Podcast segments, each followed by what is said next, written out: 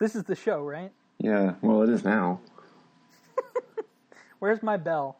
I need a bell. Yeah, I need a bell. It's been a week, Zach. It's been a week. It feels a lot longer than a week. Yeah. Yeah, I didn't. What's been going on for you? I don't know how time works. So very many things have been going on with me.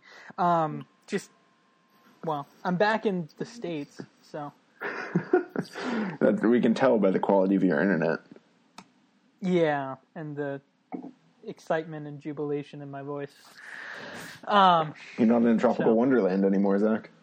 I'm not in a tropical wonderland anymore, and I do miss that. I mean, I don't miss the 114 degree Fahrenheit weather. But you know. You mean you don't? Or you would miss 114 degrees Fahrenheit when you're back in the Northeast and it's almost June and 50 degrees outside? Yeah, I don't know what that's about. First I thought it was just me. I was like, wow, it's really cold here. But no, apparently everyone else has also agreed it's cold here. It's just stinking cold.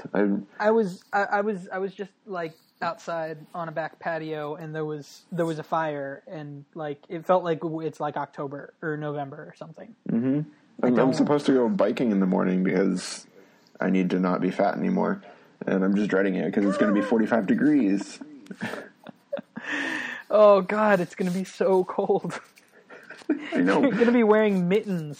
45 degrees on a road bike, biking through Manhattan, avoiding taxis. Mm-hmm. It's living the dream. Mm-hmm. Good times. Yeah. That's why I'm surrounded by a plethora of drinking options at the moment. It's true. Don't you have like an entire like wall of just like booze? I have a cabinet. Yeah, I seem to recall. Yeah, but cabinet's a misnomer. Like the things like, what's it, like 10 feet tall by like 4 feet wide? It's only one of the shelves. It's a walk-in closet of liquor. It's what we're talking about. No, that is a vast overstatement. I have a shelf in a cupboard. No, it is a vast overstatement. I mean, your apartment's a walk-in closet, so this is very true. You can't have a walk-in closet of liquor inside your already walk-in closet-sized apartment. This is very true. And the only thing sitting in front of me right now is a glass of Trader Joe's wine. So. See, what I'm picturing now is, you know, like those old-time like library rooms where the room is just wall, just like all the walls are just bookshelves. Mm-hmm. I'm picturing that, but it's liquor. That's your apartment. No, you seem to think that I'm wealthy. I only have the air of being wealthy. I'm in fact very, very poor. And so I'm drinking a glass of wine from an $11 box. So speaking of $11 wine, I saw a video the other day on Vox that talked about how expensive wine and really, really cheap wine usually tastes about the same, and most people can tell that the wine's very, very expensive, but it's not because they liked it more. It was an interesting kind of confusing video that basically tried to explain that if you're looking for wine, you might as well buy the cheap wine, because the more expensive wine you probably will like less, and the only thing that's good about it is that it's expensive. Yeah, it's all about perception. Yeah, and like they had actually run brain studies, like, you know, tests on people while they were like measuring brain activity, and people who knew that the wine was more expensive enjoyed the wine more, even in a test where they had purposefully made the more expensive wine more acidic. So the wine was designed to taste worse, and yet because people knew it was expensive, their brains told them to enjoy it more. Yeah, I think that's pretty well common sense and common knowledge anymore. It's the same reason people buy stupid designer clothes, and like I think we're both kind of more into men's fashion than the average guy, but true. People will buy these really expensive designer clothes, not because they actually like them better, but just because they're expensive. And it's the exact same thing with alcohol. There is somewhat of a like price to quality ratio, but it's not there's nothing that's going to justify a $1,200 bottle of wine versus like a $6 bottle. Right. There's a point at which like you stop, the price to quality stops being an even ratio, and it just turns into marketing and it's almost all about like fine art and scarcity. Mm-hmm. Yeah, all of a sudden like the wine industry turns into like the fine art industry, and something's expensive because everybody unanimously agrees that should be expensive. Mm-hmm. And then it's expensive. And it's specifically designed for people who don't actually care other than just drinking expensive things. Exactly. Yeah, which is a very definite subset of the market. It's true. And, you know, I think, yeah, I mean, it definitely, it exists. It is a segment of it, but it's not. No, it's not something I'm sure it was, I would buy into. No. No, not really. Yeah. So I was driving last weekend. Did I tell you about this?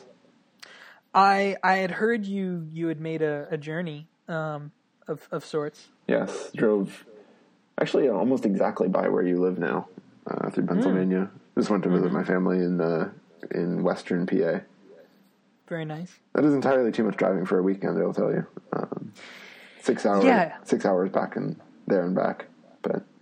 It was nice being out of the city for a while. I definitely undervalue how important it is to just like leave New York for a weekend, a month, or something. Mm-hmm. It definitely resets you. I know that was something that I needed personally when I lived in New York. Was, you know, time to get away from all of the people and the things and the stuff and just be in a completely different environment. Yeah, because Central Park definitely just doesn't count. I love Central Park. If you can see skyscrapers, it doesn't count. Yeah, I love Central Park, and I go there on a fairly regular basis, and same with like Prospect Park and others, but sure. It's not the same as actually being out in the middle of nowhere. Mm-mm. Yeah. What are some of the things you would do to kind of escape when you were here? Yeah, I mean, the parks and, you know, being somewhere where there was grass or at least what looked like grass from a distance, was nice. But I know that was one of like the biggest things that was a challenge for me when I first moved to the city was, hey, how do I get to where there's no one around? Because in New York City, it's like, well, that's called leaving the city. Yeah, that place doesn't exist here. And I think the closest you can get is like Pelham Bay Park or something. We suddenly just both went to opposite sides of the city. I don't know how that happened. Exactly, like that's the point. Like you can't find that place. No, Far Rockaway anywhere is basically the islands. That's long. It might as well be in the Caribbean. It's another time zone. I'm pretty sure. It's Jamaica like annex. Exactly, northern Jamaica. Yeah. Yeah, so like that was a big thing. Like you know, being from Pennsylvania, from the woods, I needed to be somewhere where I could hear crickets rather than ambulances, and you know, just be in a different place, somewhere that is, you know, relatively far away from people and could actually hear my own thoughts and recharge. Because New York is an interesting place and it's got a lot to offer, but you have to be on almost the whole time that you're there. You're always doing something. You're always going somewhere. There's always something going on and someone around, and it never ends. I found myself thinking a similar thing, like almost just like deciding that I'm getting old when I realize I have to start scheduling time that I'm just going to do nothing. Because if I don't schedule time to like sit on the couch and I don't know, watch Hulu, then I'll just be doing things with either people or work or exercise or whatever 24 hours a day, and you'll die eventually. Yeah, exactly. You know, you and I both know friends of ours who have a different tolerance level. Those strange people called extroverts. I don't know how they work. I don't either. I feel like it's one of those things like growing up, like when I was younger, I always used to think that You know, like, I'm talking, like, really little, like, under 10 years old. Like, back when, like, you still had, like, a bedtime and things. Like, oh, well, like, yeah, everybody goes to bed at this time of night, and then they get up at this time in the morning, and that's how everybody works. Like, everything goes like that. Everybody needs this many hours of sleep in order for them to live. And as I got older and had this revelation that, hey, that's not how this works, actually. And there's some people who can live on, like, 5 hours of sleep, and then other people who need, like, 10. It's like, wow, like, I don't understand how that works, but it's cool. And it definitely is one of those things that varies person to person. My second roommate is like that. He, like last night, for example. The 5 hour or the 10 hour? The 5 hour. I'm closer to, like, the 9 or 10. But, like, last night, I got home real late, like around 11:30 p.m. or something. He was already here. Ended up going to bed pretty soon because I was exhausted. He was still up, like, texting his girlfriend. And then, like, 5:20 rolls around, and he's popping out of bed, and he's going to go play basketball with one of his friends. Like, how does one function on 5 hours of sleep and then go to work that day? Yeah.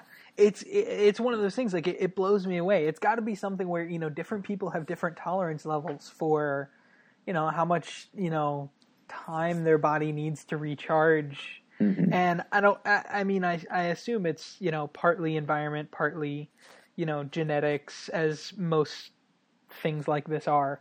But it's, I don't know, I'm certainly jealous of those 5 hour people. I'm like you, I'm more on the nine hour-ish scale. And I, you know, I rarely give my body 9 hours of sleep a night because I got too much stuff to do. Yeah, I can't remember the last time I actually got 8, but yeah. Oh, yeah. 9 is like the dream. Yeah, so that's the sort of thing. Like, your body, at a certain point, you lose control over that, and your body needs, you know, is going to take control and say, nope, we're not doing anything right now. And if you don't schedule that time in advance, that's where you crash.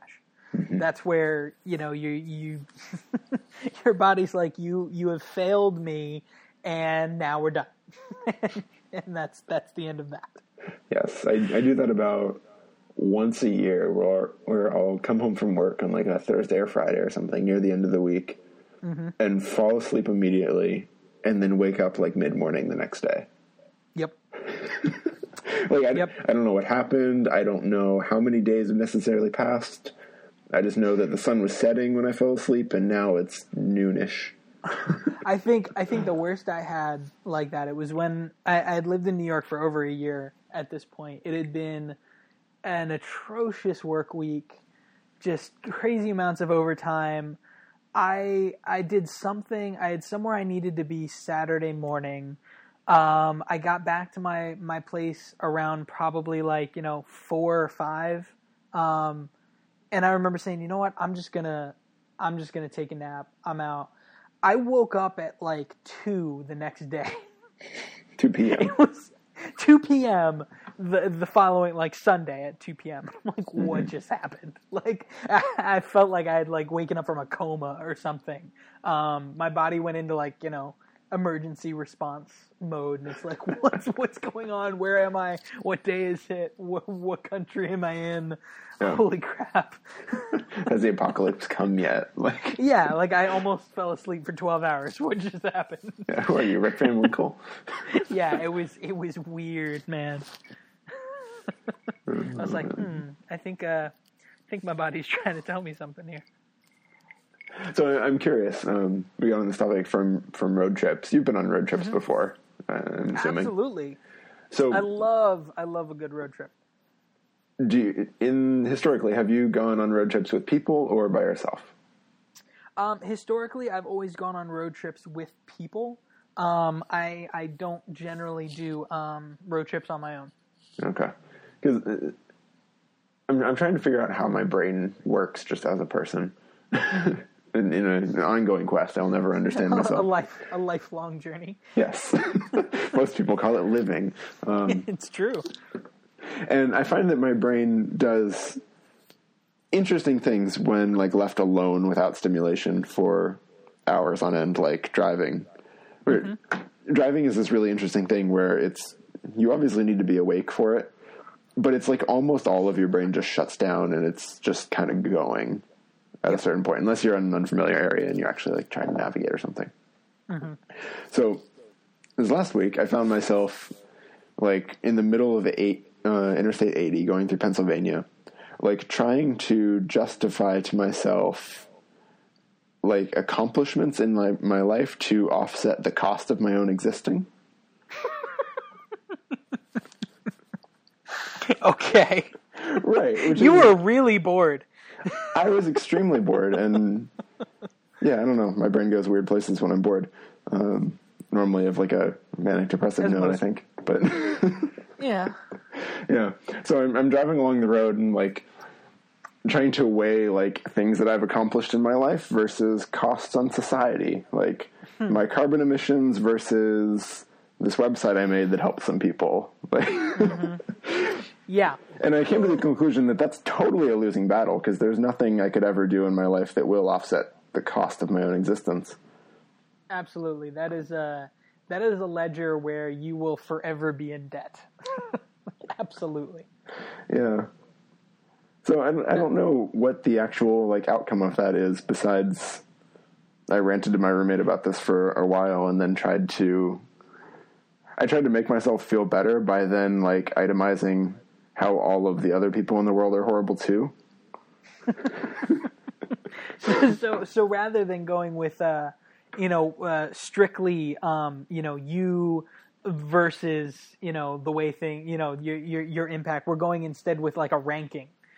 So how do you rank in comparison to everyone else? Right, and I still came out near the bottom of that, and I've come to the conclusion that this is a totally losing game, and even there's no way I can compare myself to anyone and come out on top. Well, true. I mean, to be fair, you're inherently biased, and because I know you, you're inherently biased against yourself. Right. So, which is another one of those parts of my brain that I don't fully understand. It's, and the best illustration I can come up with is like there's a troll inside my head, like the standard old bridge troll, like you gotta pay the troll toll kind of thing. Yeah, there's a troll doll in your brain. Yeah, he's living under the bridge of my amygdala or whatever, and just constantly like anytime I get some bright idea, like hey, that's pretty cool, that's a good thing you've done. Like he pops out and says, here's the troll. Just terrorizing the goats of your imagination. Right. He's just, killing all my livestock up in all my business. Yeah. Yeah. I mean, I can relate. I mean, I'm also one of those people who, beyond just being my own worst critic, am absolutely I must also have a troll. I like to think hanging of him out near my amygdala. I like to think of him with a Welsh accent, like he's like a British, he's like a British troll with kind of a Cockney thing going on. Like, who do you think you are? Wearing tweed and a vest. Obviously, he's wearing like a tweed smoking jacket. Naturally, just continually telling me how terrible I am. Precisely. Well, that is what Brits are best at, judging Americans. Right. So it feels right. He's a condescending Welsh troll. I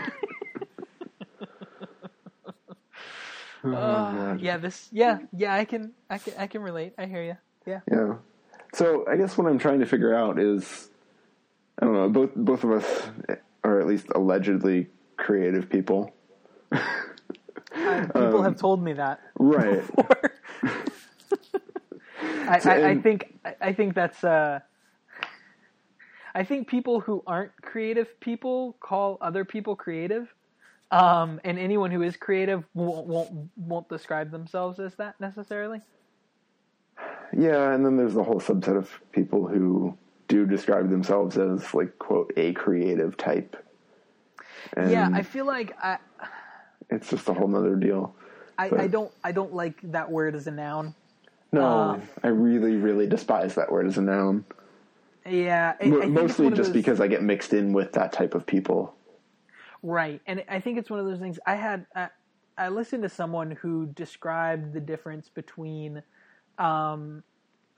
someone being a chef and someone being a cook. And I thought it was really interesting because the people who I would consider to be chefs, whether, you know, just due to their accomplishments, the, you know, restaurants they own, the, you know, things I've seen them do on television, whatever, I would consider them to be a chef. They don't describe themselves as that. They call themselves a cook. Mm-hmm. And instead, it's a term that's an honor that other cooks will refer to them by. You know, it's different than just, you know, calling someone professor because they're a professor. Instead, it's, you know, like you call them a chef because you're showing respect to them, rather than something that they consider themselves. Look at the root word of that word, chef. Yeah. In French, it's chief. Mm-hmm. I mean, not too many people who are actually, like, legitimately chiefs would dub themselves a chief. They just kind of get that title. Exactly. Exactly, and you ask them what they do, they're not a chef, they cook things. Yeah, you know, or they run a kitchen or something. Exactly. I kind of think about that from a creative perspective. You know, other people might refer to, you know, you or I as creative people, but I don't always necessarily feel very creative. Right. But anyway, what I was getting at is, so both of us are allegedly creative people. And you say that you also deal with some sort of troll in your brain. And it's like this... Indeed. It's this almost, I don't know, stereotypical thing where you'll have the artist type, like Elliot Smith or Kurt Cobain or something, dealing mm-hmm. with some sort of depression. And I'm just wondering, like, what is the reason? What is the correlation for... Or what is the reason for that correlation? Like, why do creative type people... at least stereotypically have issues with mm-hmm. depression like that? I think it's a fascinating thing to think about, because the consistency where you see those two things overlap is way too common for it to just be a coincidence. Yeah, even though it is a stereotype now, that stereotype came from somewhere. Exactly. And I think part of it has to do with just the nature of what that means. You know, what you mean when you say that someone is creative. The point of that is that they think outside of the box. They think and come up with solutions that are different than the conventional or different than the average solution to a problem, a situation, whatever. By doing that, someone gets that term then creative, or, hey, that was really creative of you, or look at how creative they are because they're doing something different than everyone else. Where I think the depression or the self-doubt or the, in many cases, almost self-loathing comes from is societal pressure to be in the box, to be doing things a certain way.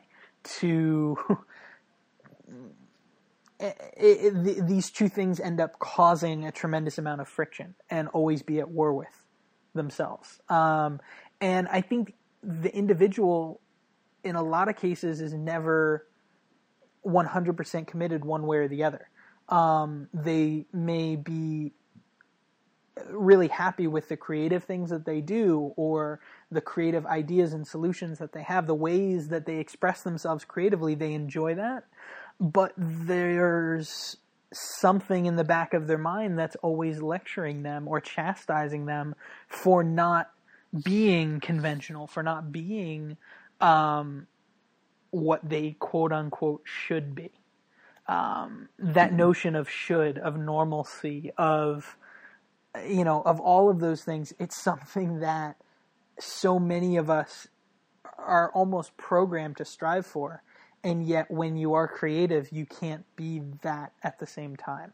And that internal friction and struggle leads to those sorts of self-loathing and in many cases depression, I think. I think that's the core of it.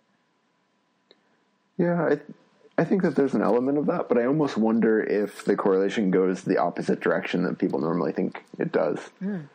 I wonder if people who have that sort of predisposition to be self-doubting and depressive in nature are, if that somehow leads them to more creative professions. Because I think I don't have any other data apart from my own experience, but I know, like, growing up, constantly having issues with self-doubt, self-defeating attitude, everything like that, constantly drove me to try harder to, like, impress people and almost to just prove to myself exactly what we started this conversation with, that I was, like, my own existence was actually worth something. And because of that, I became, like, I'd like to think a decently skilled programmer, and was able to get a job early on, and all those things that I probably would have never done had I been the normal kid who was, like, good at sports. So, I think it does almost in a way become a self-fulfilling prophecy, where it turns into an engine that cycles and spurs on a person down that creative path. Down that direction of, whether it starts off in one way of, I hate this about myself, or I'm not, this way or whatever. I wish I was. And so instead I've got to prove myself in this other way. I do think that there's kind of a snowballing effect with that, where it leads you down and continues you down that same path. Yeah, I think we're so early on in just the whole study of how the brain works, certainly, but also how all these antidepressant drugs and everything affect it. I don't know if we actually have any definitive answers for decades to come, but it is interesting to think about for sure. Yeah, it's something that there's both a lot of stigma to it, which I think is worth discussing as well, why I think there's that, and why I think that still exists today, while there isn't so much stigma around other kinds of illnesses and medical conditions, but there seems to always be when it's anything mental. But it's interesting you say that, because I hear people say the word stigma, specifically referring to, like, mental health illnesses quite a lot. But I've never had, like, an outsider's perspective on what they actually mean by that. So when you say stigma, what do you mean by that? Well, I think I can come to this kind of from an interesting perspective. My younger brother, he's my brother is 2 years younger than me, and he's been diagnosed as high-functioning autistic. At least that's the current definition. Over my lifetime, that's changed. He was originally referred to as having Asperger's syndrome, which now medical professionals and researchers believe doesn't actually exist, and now it's just included in the autistic spectrum. So, as someone who's grown up with, a person in my life who's has a mental illness, I've seen how other people view and refer to him, and just kind of try their best to interact with that and deal with that. And even, like, to the point now where when I just say, my younger brother, he's autistic. If they've never met him or don't know him, even just saying that, you get some sort of reaction. They know what's going on. Or at least they think they know what's going on. Some mental image comes to their mind. But it's the sort of thing where it's almost different than if he, was deaf, or, had some different sort of from birth chronic malady that was more physical, rather than having this strong mental component. Because the impression that I've always gotten from people, and maybe I'm wrong, but today it's more common for people to think if there's something physically wrong with you, you're still at least a normal person, and you can overcome that physical handicap. But when it's a mental issue, it's almost like there's no hope. There's nothing anybody can do. Nobody knows what's going on, and that's just the way they're going to be for the rest of their life. That's kind of what I mean by stigma. That when it's a mental thing, the implication is that it's irreversible, always terrible, and there's nothing you can do about it. It's a path that once you go down, there's no coming back from it, and you have no hope of a normal life ever again. Whereas when something's physical, I don't think there's that impression anymore. I think at one time there may have been, but in today, I don't think there's that same inherent implication when someone has a physical handicap. Yeah, I think you're right, and part of that is probably just the advancements that have been made with like medicine and medical things for being able to treat physical illnesses that so far just haven't happened for mental illnesses. Exactly, so it's still treated as a much more insurmountable thing. Yeah, and I think it's kind of what you had touched on, that it's just something that science knows so little about. So there's still, because there's so much mystery, so much just unknown. There's so much that's unknown about it that isn't the case with a lot of physical illnesses and diseases and conditions anymore. That is a big reason why I think it has such a stigma still when it comes to mental illness. I think it goes back to that societal idea of normalcy. Because even, someone who's handicapped, say they're born and they can't, their right leg is crippled.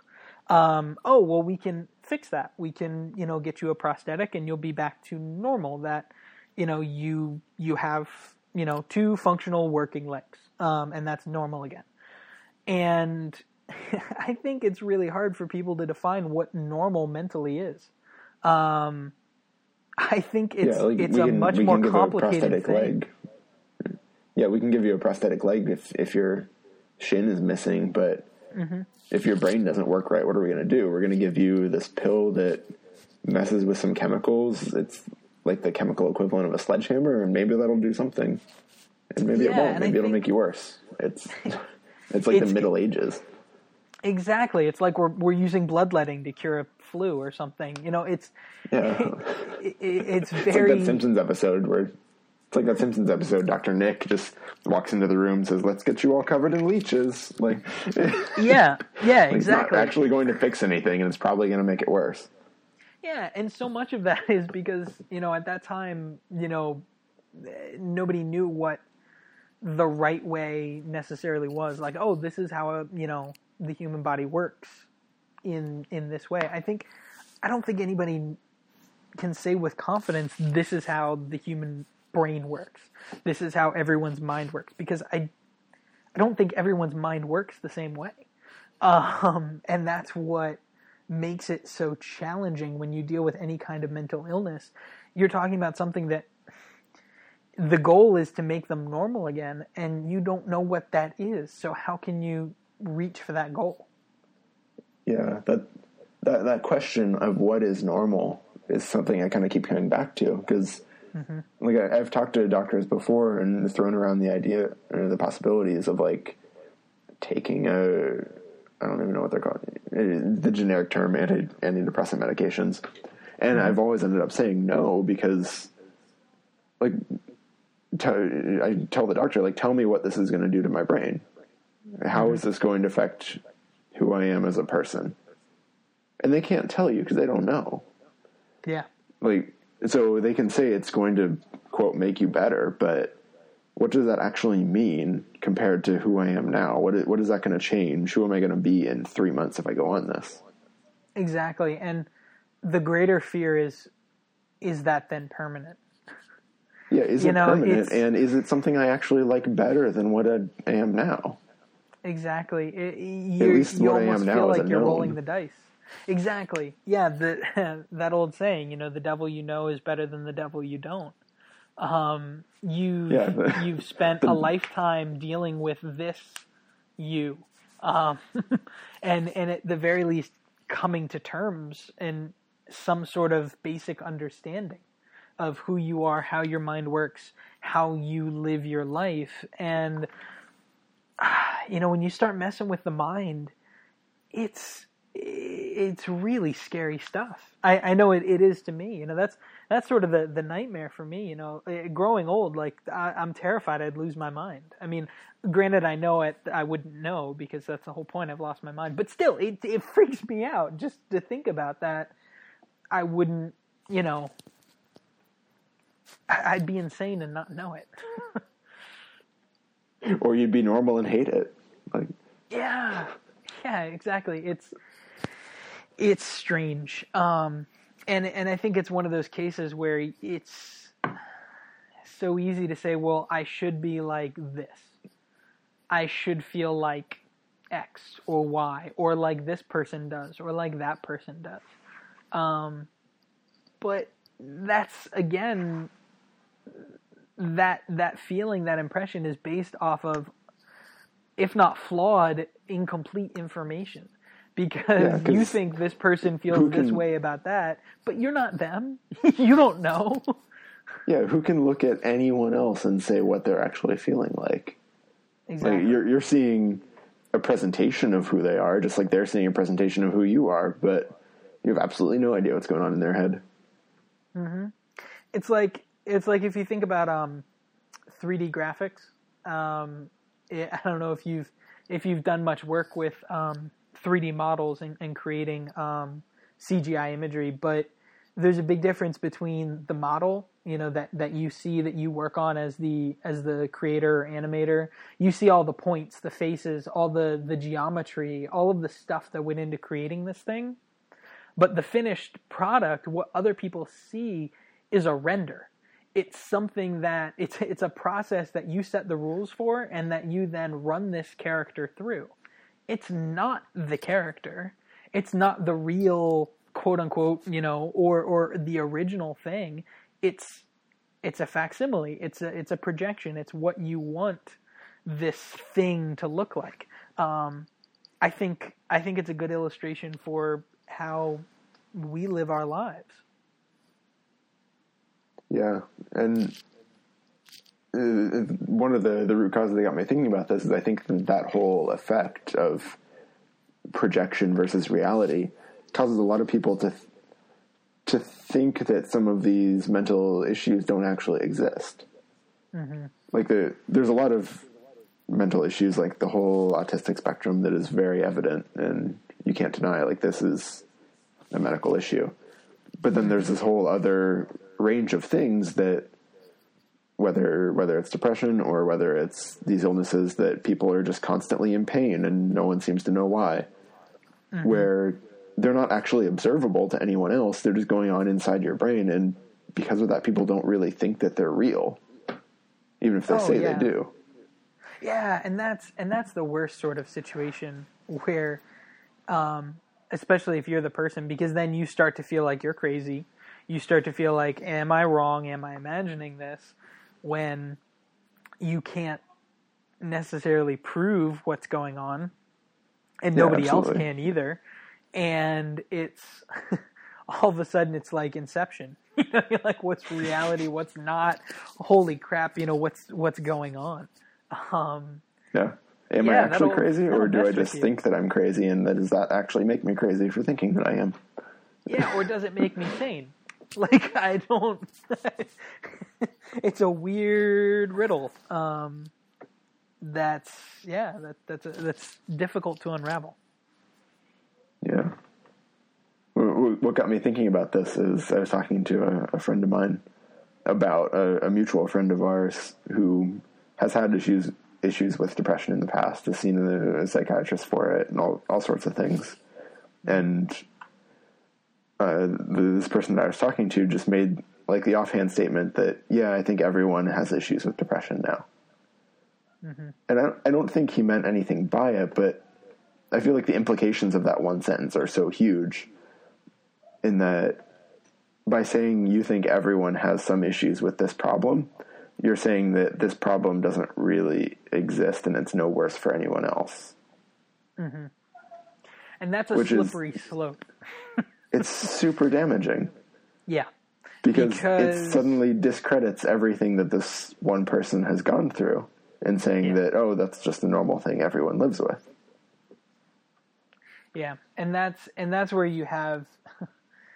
Yeah, it's to someone who is dealing with those sorts of issues, it's a sort of thing where you can try to be empathetic or sympathetic, but it's nearly impossible to be when someone's dealing with depression. Because even if you personally have dealt with depression, it's not the same thing as what they've dealt with. It might have the same name, but it's not the same thing. You know, I mean, I can sit here and talk about how I struggle with issues of self-worth, self-confidence, dealing with, self-doubt and all sorts of those sorts of, similar things, similar terms. But that doesn't mean that I know what you're feeling or anyone else for that matter. Almost the best thing you can say to someone like that is, no, I don't know what you're going through, but still be there for them. Exactly. And I think the reason why that's so difficult is it's so hard for a person to say that because that's not the natural response. You want to say, oh, I know what you've been through, or I know what you're going through, to the point where that's almost an automatic answer. And in this sort of situation, it's not a helpful one. And it might be well-intentioned and well-meaning, but it's also probably not a truthful one either. Yeah. So I mean, it's almost certainly well-intentioned. People mean well when they say it. Sure. They don't actually understand what it means. Yeah, and they can't. They can't understand what it means because when you say that, the reason you say that is because to say the opposite, I don't know what you're going through, I don't know how that feels, sounds to the person saying it like I'm giving up on you. Or I'm giving up on, I'm writing it off. I don't know what to do. When that doesn't have to be the case. Yeah. It is a very, very difficult thing to talk to someone about. Mm-hmm. I don't really have a good answer for it, but I don't think anyone does. I think it's something that is more and more common that people are talking about it in general. Which I think is beneficial in at least like an education standpoint. Definitely in an awareness standpoint, because I don't think it's something new. I don't think that, today all of a sudden more and more people are dealing with these sorts of issues. I think it's been this way for much, much longer, but it's not been something that anyone talks about. That's kind of what I, circling back to the idea of the stigma surrounding mental illnesses. We've reached a point where, someone can be, a paraplegic and nobody really, looks at them in any different sort of way. It's just, oh, okay, that's a thing that they deal with, and I can still, get to know them and love them and work with them and whatever. But if someone says, oh, I have bipolar, that's a very different reaction. And generally they get very different treatment, I think, because more and more, especially today, people still don't know how to respond or how to react or how to interact with someone when they know that they have a mental illness, whereas we know how to do that with physical issues. Yeah, you're definitely right. It's not a new thing. There's no way you can look at Van Gogh and say, no, that dude was completely normal. Oh, yeah, or Einstein, for that matter. Yeah. But at the same time, if you were to go back into Van Gogh's time period and say, or to get him to come out in the village and say, yeah, I have issues with depression, I mean, like 14 people would just hop out and say, well, big deal, I'm missing a leg. Like, exactly. There's just like a tree of priorities. Like, yeah, and that dude has 3 arms and I have 1. Like, these are more important. Yeah. Oh yeah. And back in, you know, you talk about back in times like that, the Middle Ages and forward, you know, if you weren't born completely physically fine, there was a good chance you weren't going to live very long, period. You know, that mental, you know, illnesses notwithstanding, the physical things were going to kill you. You weren't going to live for a long period of time, or you wouldn't be a talking about your value to society. You wouldn't be a very valuable or contributing member of society if you had a, you know, you were born crippled. Yeah, your net contribution isn't real high on that one. Yeah. Yeah, exactly. If you're not a part of the royal family, you're screwed. You know, that's the bottom line there. And that's not the case today anymore. You know, the stigma back then was just as strong for physical ailments as it was for mental ones. And today, I think the only one that really still exists in any widespread degree is, you know, those issues and feelings towards mental problems. Yeah, I suppose in a way it's a first world problem, right? Like, yeah, we don't have to worry about black plague anymore, so let's move on to this. But yeah, it's true, and I think it is to a certain extent. I think the, you know, the comment that, oh, everybody's dealing with that sort of thing today is not helpful, but I think the idea that more and more people are talking about it, or more and more people are realizing, hey, I don't think in the same way as other people, or whatever. Just the idea that, hey, maybe there's not a normal when it comes to how a mind works, is something that I think more and more people are thinking about or being willing to consider today. Because personally, I think that's a truth, that there's no such thing as a normal mind, and that we all exist somewhere within a spectrum, and that we're all flawed and we're all, you know, gifted in different ways, in different combinations of things. And, you know, whether that's genetics, brain chemistry, whatever, I think everyone's mind exists somewhere in a spectrum, and that it's not really fair to say, well, his mind works normally and yours doesn't. Yeah, we are all along the spectrum of the fatal disease called humanity. Exactly. You know, no one has survived it yet. Not a one. No. We're working on it, though. Yeah. So how have you been adjusting to being back in the States? Well, it's been interesting. We didn't exactly arrive the way that we had expected to. Coming back to the States, my wife was actually pretty sick. So, for like about the first week, she was kind of recovering from that. She's doing much better now. But yeah, so it kind of, you know, was not the way that you necessarily want to return home. Is sick, but it's been okay.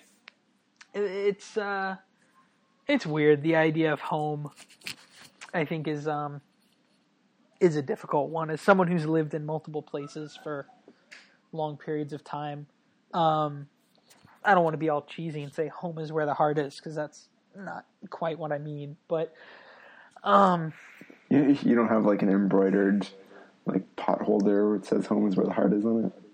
Yeah, yes, exactly. I made it in home ec class years ago. That's how you won Jackie over. Exactly. Yes. My wife loves my mad needlepoint skills. Who doesn't? It's true. I am endearing. I need a bell. What I kind of mean is that, I don't necessarily feel like any particular place is home. I think once you reach a certain level of comfort somewhere, it gets that designation. And I think different places get that designation quicker than others. You know, for instance, I'm recording this right now from my in-laws' house. I'm reasonably comfortable here, but I don't know if I'd quite call it home yet. The little apartment that, you know, that we live in here in Pennsylvania, that felt like home once I finally made it inside the doors there, and you know, it was someplace that I knew was mine, and that, you know, I didn't have to worry about, you know, messing anything up or not doing anything in the right way. It's, oh no, you know, this is somewhere that I'm in control of. I think that plays into it too, you know, how much control I have over my environment makes me more or less comfortable in it. That's such an important thing, to keep like your own sanity. Mm-hmm. Like, I don't know, do you get this way where like wherever you are calling home gets cluttered and that immediately just stresses you out beyond belief? Yeah, it gets to the point, I think dishes are probably like the first things that start messing with me, where I'll start to lose the ability to think straight or focus on other things. Mm-hmm. And the ironic part is that doesn't necessarily mean that I immediately then do the dishes. That would be the smart thing to do. It just means you're claustrophobic and your blood pressure goes up. Like, yeah, exactly. I just get more stressed out.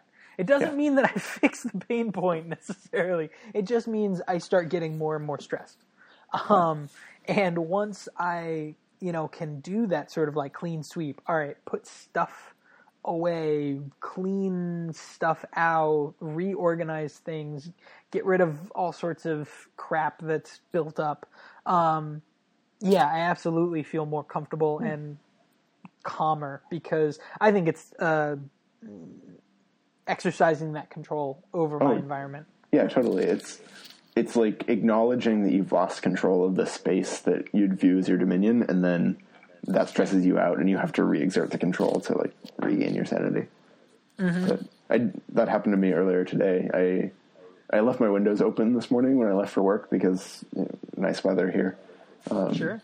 But it's dusty, or it's New York, so it's immediately dusty. So I walked in the door from work, and just my table and everything is just covered in New York dust, which immediately just makes me like feel claustrophobic and freak out. So I spent the next 20 minutes just like dusting surfaces and pictures and everything to like prevent myself from jumping out a window. So like re-exerting control on my environment. Yeah. So when we were down in Nicaragua, like after we'd been there for a couple of weeks, we'd only been there like 2 or 3 weeks. We had been out most of the day visiting the coast. So we had been down along the beach, and the winds were insane. I'd never experienced winds like that didn't come along with a storm. You know, in this area, you'll get, you know, super strong gusts of winds, or, you know, stuff that's really forceful, but there's rain coming, or, you know, there's a storm brewing or something. This was clear blue skies and like 35-mile-an-hour winds.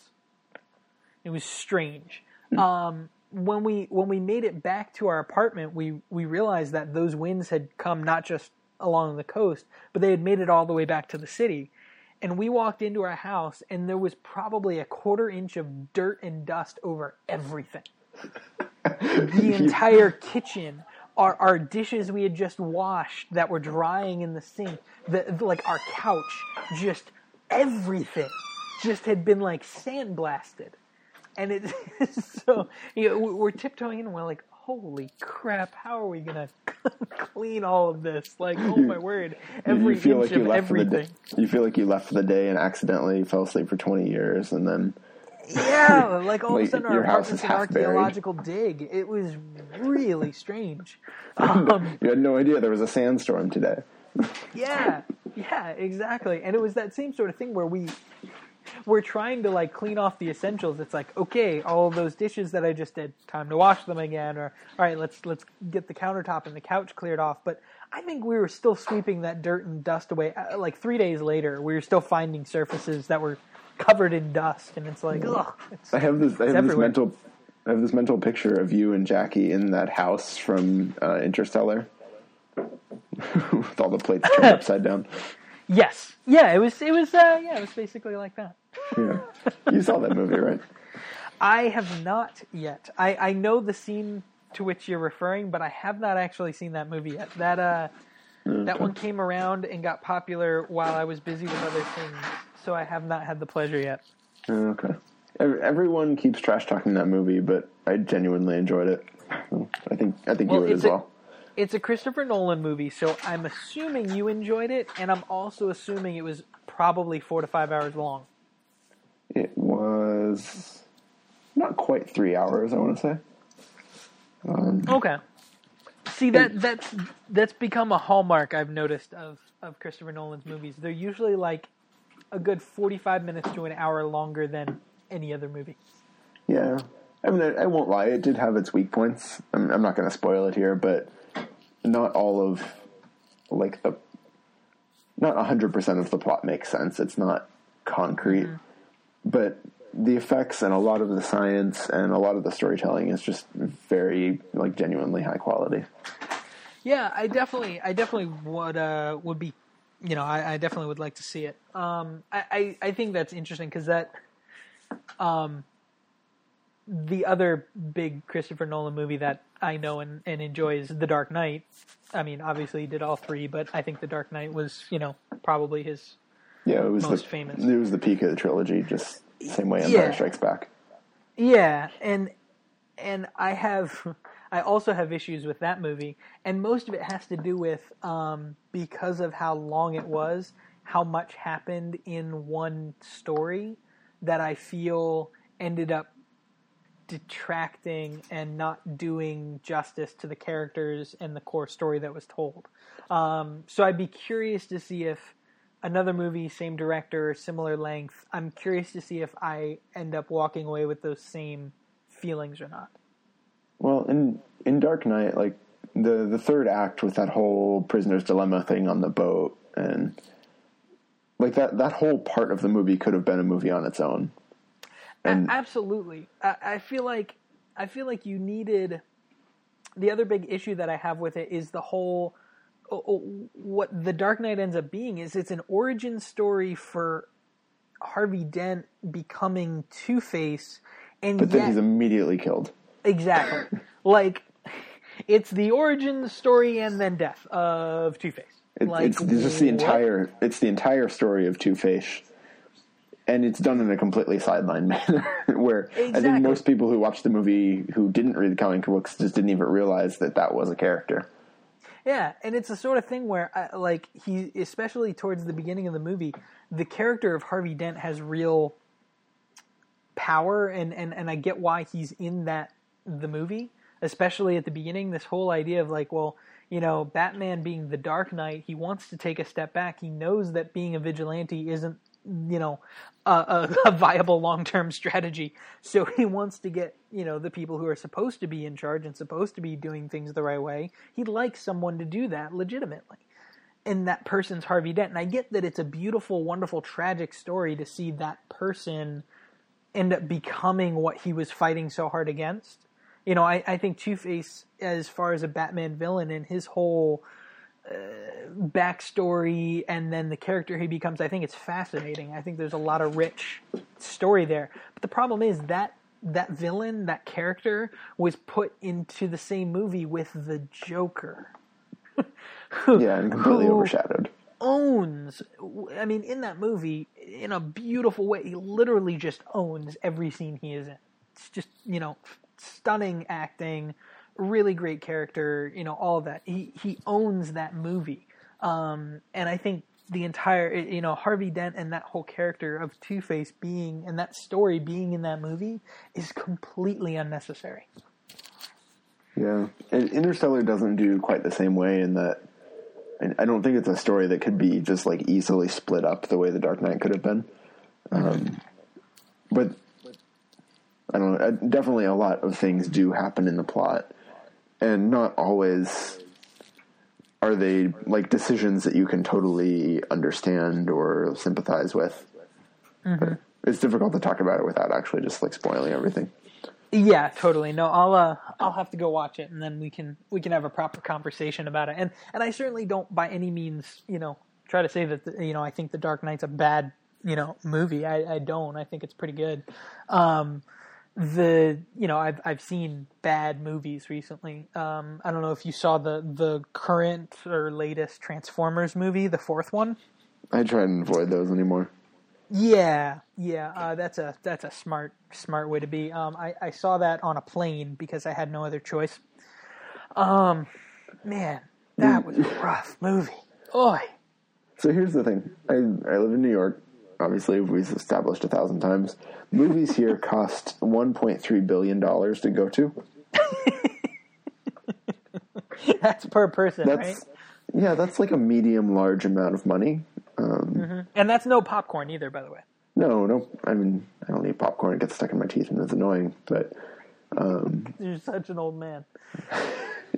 they irritate my dentures, and you young people who appreciate popcorn are just not worth the air that you breathe. But no, I mean, $1.2 billion is quite a lot for a night on the town, especially when you're expecting all of your friends to pay equal amount to go share an experience like that. So anymore, I just wait for them to be on Netflix, and I've lost all interest in seeing Transformers by the time it's on Netflix. So yeah I don't end up watching it. Yeah, I'll tell you right here and now. The fourth movie, I mean, I saw it months ago, back in November, on our flight back from Ireland. And it was like a 3-hour movie and felt like it was 6. It was just... Not bad, it was... Oh, my word. I mean, it literally, the movie restarted itself halfway through. An entire beginning, middle, and end plot was finished halfway through, and then this cast of characters start stuff up again, and here we go, off to China for the second half of the movie. And the first half wasn't very good, so I was not excited that here's another entire half of a movie that I have to see. I mean, it was just... Ugh, it was rough. You ever see the old movie Gettysburg? Gettysburg. That name sounds really familiar. So it's like a classic Civil War movie. It came out a long time ago. Okay. I want to say 10 years old when, and I don't know if it was an official sequel or just like a conceptual sequel, or somehow a related movie came out. It was called Gods and Generals. Okay. So my dad was a big fan of the movie Gettysburg. He wanted to go see this movie. So him and I went on like a father-son outing, and I have absolutely no idea what to expect because I'm 10 years old and it's a Civil War movie. I don't know anything about the Civil War. So we're watching this thing, and it's just way, way more boring than like Gettysburg ever was. Because it's just, there's just generals in the Civil War, and they're like breaking out into weird speeches and saying like audible prayers on the battlefield, and it's just really bizarre. And so I sit through about 2 hours of this, and the screen goes blank for a second. I'm thinking, great, movie's over. Ended kind of weird. And then the fateful words intermission appear on the screen. Oof. And you're like, oh dear. I have never been to a movie in the theater that had an intermission. This is the only one. Yeah, so to be honest, I don't think I have either. Yeah. So... I'm a 10-year-old kid. I've been sitting in this chair for 2 hours at this point. There's like a 15-minute intermission, and then there's another 2 hours of of random Civil War generals like shouting prayers on the battlefield. It was honestly 4 hours long. It was the weirdest thing I've ever seen. I gotta say, I think the closest experience I had to that was I remember my parents being really, really excited that I was probably around the same age as you were, around 10 or 11. My parents were super excited that PBS was airing Gone with the Wind in its entirety. All 47 hours of it. Yes. That's like a conservative estimate of how long that movie is. Now, mind you, I also had never really seen a movie that was longer than 2 hours. that thing, it's got to be at least 6, if not 7 hours long. And it's like the PBS version of Pride and Prejudice. Yeah, I mean, through pop culture, I knew that the climactic final scene had, you know, a lot of meaning and a lot of weight, and, you know, it was this really big deal. But you know what? After 7 hours, come on, get it over with. I also couldn't give a about that movie or that character or anything. I mean, it was. I get that it's a classic for a reason, and I do think that there is a epic, and I mean epic in the sense of really, really, really long story. To be epic told in there. The sense of the Iliad and the Odyssey. Yes, exactly. Epic in the, you know, Homeric sense of the word. That's that story, and I get that. Is that an adjective, Homeric? It is now. Apparently. You creative.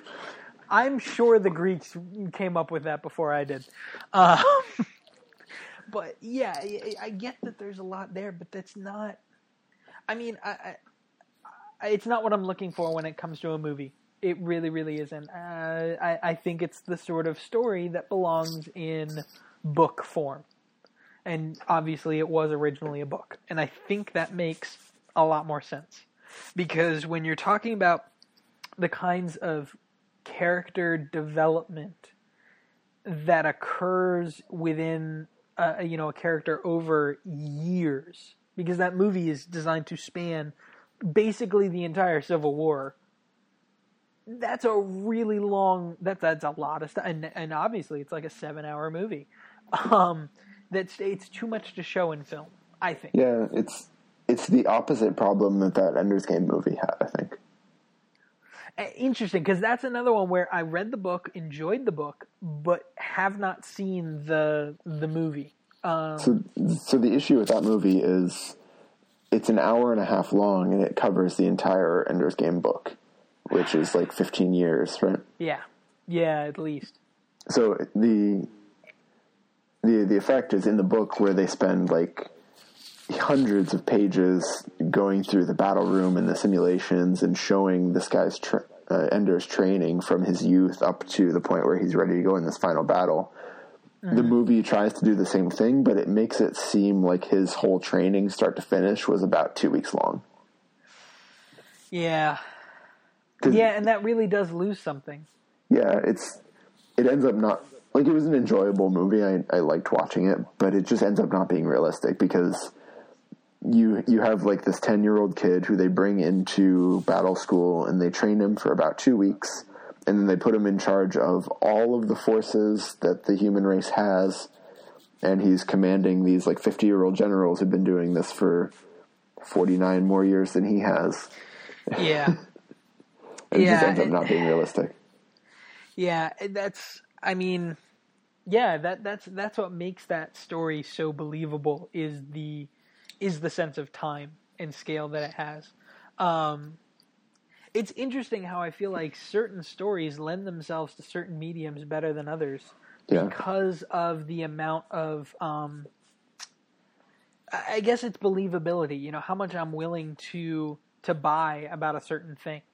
You know, once it's, you know, when it starts getting outside of the realm of realism, you know, how much unrealistic things am I willing to believe about a movie? And in, you know, one context, I'll believe a whole lot more than in another.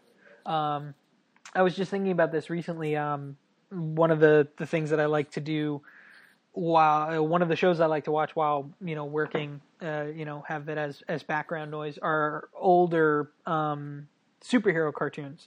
You know, ones from like the early 2000s, starting with like, you know, Batman, the animated series and all the sort of stuff that Bruce Timm, did. And there's some of those shows and things that are, first off, are like really, really well done. There's one episode that I was watching recently that seriously, I mean, it was extremely well done for what was billed as a child show. with creative cuts and very interesting character interplay and all sorts of, you know, just really interesting stuff. But what I thought was interesting about it is the sorts of action sequences that were done in the cartoon were so much more believable to me than anything I've seen from Arrow or The Flash or the Marvel Agents of S.H.I.E.L.D. TV show or any of these things. Or like, for instance, the trailer that I've seen for the new Supergirl show that's coming out. All of these live-action TV shows, it's more difficult for me to swallow the special effects action sequences than it was in a cartoon context. Yeah, it's almost like an effect of the Uncanny Valley. Yeah, exactly. It's animated, it's like, and so you realize that this is all superhero garbage, and whereas if it's live action, the expected level of realism is supposed to be more. Yeah, and it's why I find that I actually prefer and enjoy more shows that aren't necessarily going, you know, 100% for, you know, like the obvious superhero, you know, things. I think it's one of the reasons why, like, Arrow was successful as a show from the beginning, because there was, you know, from the show's producers in the first two seasons, no superpowers was like their motto on the show. Everything had to be, you know, much more realistic than that. I mean, obviously they've gotten away from that since the introduction of the Flash spin-off show and, you know, crossover stuff. I totally think that that's why Agents of S.H.I.E.L.D. works as well, because mm-hmm. I mean, that's a superhero show by Marvel, but there's not actually any superheroes in it. Right. It's about the normal people who then have to deal with all of these superheroes that exist in their world. Another great example of this is a show that I love on CBS called Person of Interest. Yeah, you keep telling me about the show, and I still haven't watched it. I know. I need to. You need to watch it. It's the sort of show that I'm very impressed. It's from Jonathan Nolan, Christopher Nolan's brother. Oh, really? I didn't realize that. Yeah, so it's from Jonathan Nolan, and it's Bad Robot production. So JJ Abrams' house is the ones who have been working on it. It's fascinating because they kind of. They started out the series by saying, hey, yeah, we're going to be like a procedural type show with, you know, like a nice, strong, heavy, you know, tech focus to it. And it's going to be different than, you know, like your typical cop show something. But it's still, you know, a monster of the week type thing. Don't get too scared. Everything's fine. That's kind of how they build the show from the beginning. And now that they're three seasons in, or actually four seasons now, it's become a very different serialized, continual, you know, season covering, story arc show. That's just phenomenal. That's, you know, that's really, really interesting. And the core characters, the two main characters, are kind of like if you took the Batman character and you split them in half, and one half was the really intelligent, rich side, and then the other half was the, you know, strong, you know, beating up guys side. Those are the two main characters of the show. One is this rich, eccentric genius billionaire, and then there's this other ex-CIA special forces muscle type guy. And together, the two of them are working together to prevent crimes before they happen due to some technology that the super smart guy created. So that's kind of like the premise for the show. And so it's kind of a more procedural, like slightly more realistic version of, say, Minority Report. Yeah, exactly. So it's the sort of thing where I can see the influences from comic books, from superhero stories, those kinds of things. And, you know, obviously there's, you know, a certain amount of exaggeration, and, you know, it's not a documentary, you know, it's a fictional show, but there's a whole lot more realism to it, and it's grounded in reality in a way that all of these superhero shows with their special effects aren't. And I really, really like that, that sort of thing and that sort of story. I'd like to see more things that are informed by superhero storylines and even, you know, superhero characters. Like I said, you know, these two main characters from the show really, really remind me of a, you know, deconstructed Batman. So I'm curious to see if as comic books in other, you know, comic book stories and comic book characters find themselves in other mediums going forward, I'm curious to see if we see more of this remixing, this deconstruction, and this reusing of those same storylines and characters in other ways. Yeah, I don't know if we're due for that, but I would definitely appreciate seeing more of that. Because one of the things that I really miss with this huge boom that we have of superheroes and more of the fantasy side of sci-fi is like the good old fashioned hard science fiction, like that we kind of got with Interstellar and Gravity and a few other movies like that. Mm-hmm. So shows like Person of Interest, a little bit more procedural, more grounded in reality, or closer to that ideal of hard sci-fi.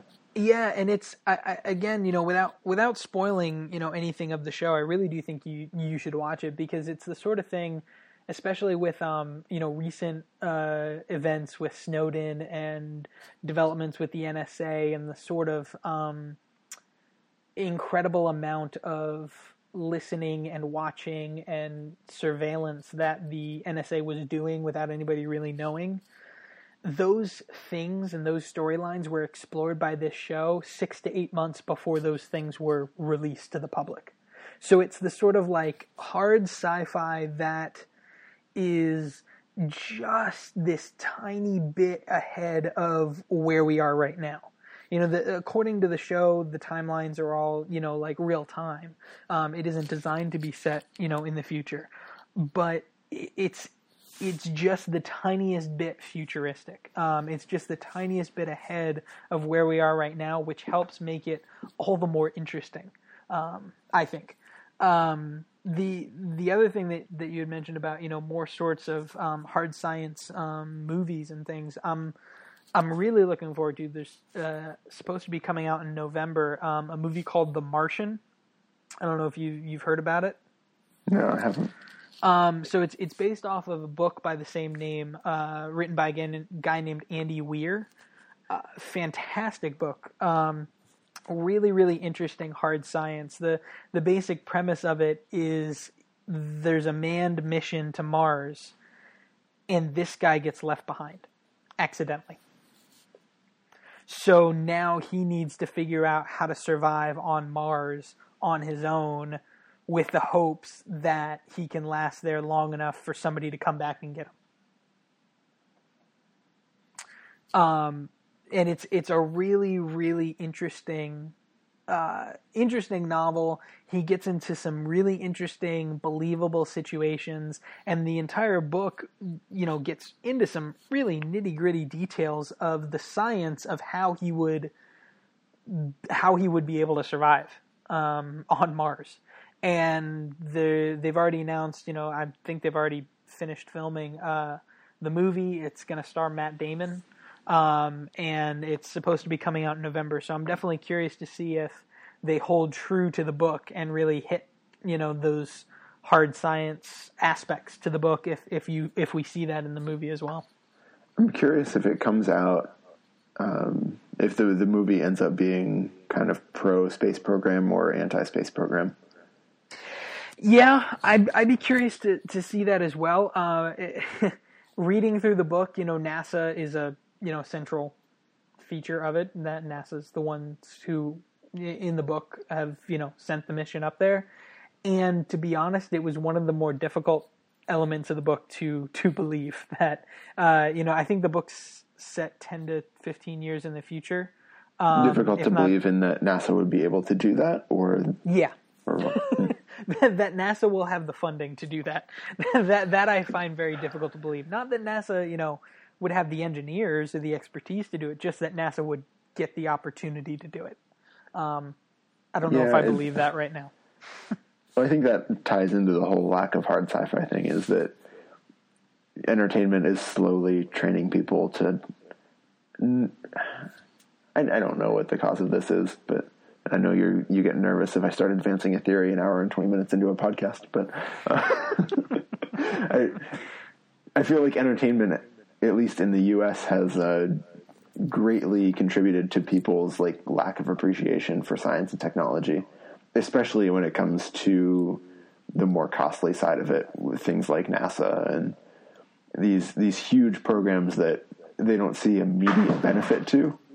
Mm-hmm. Because they forget that all sorts of things like Velcro came out of the space program.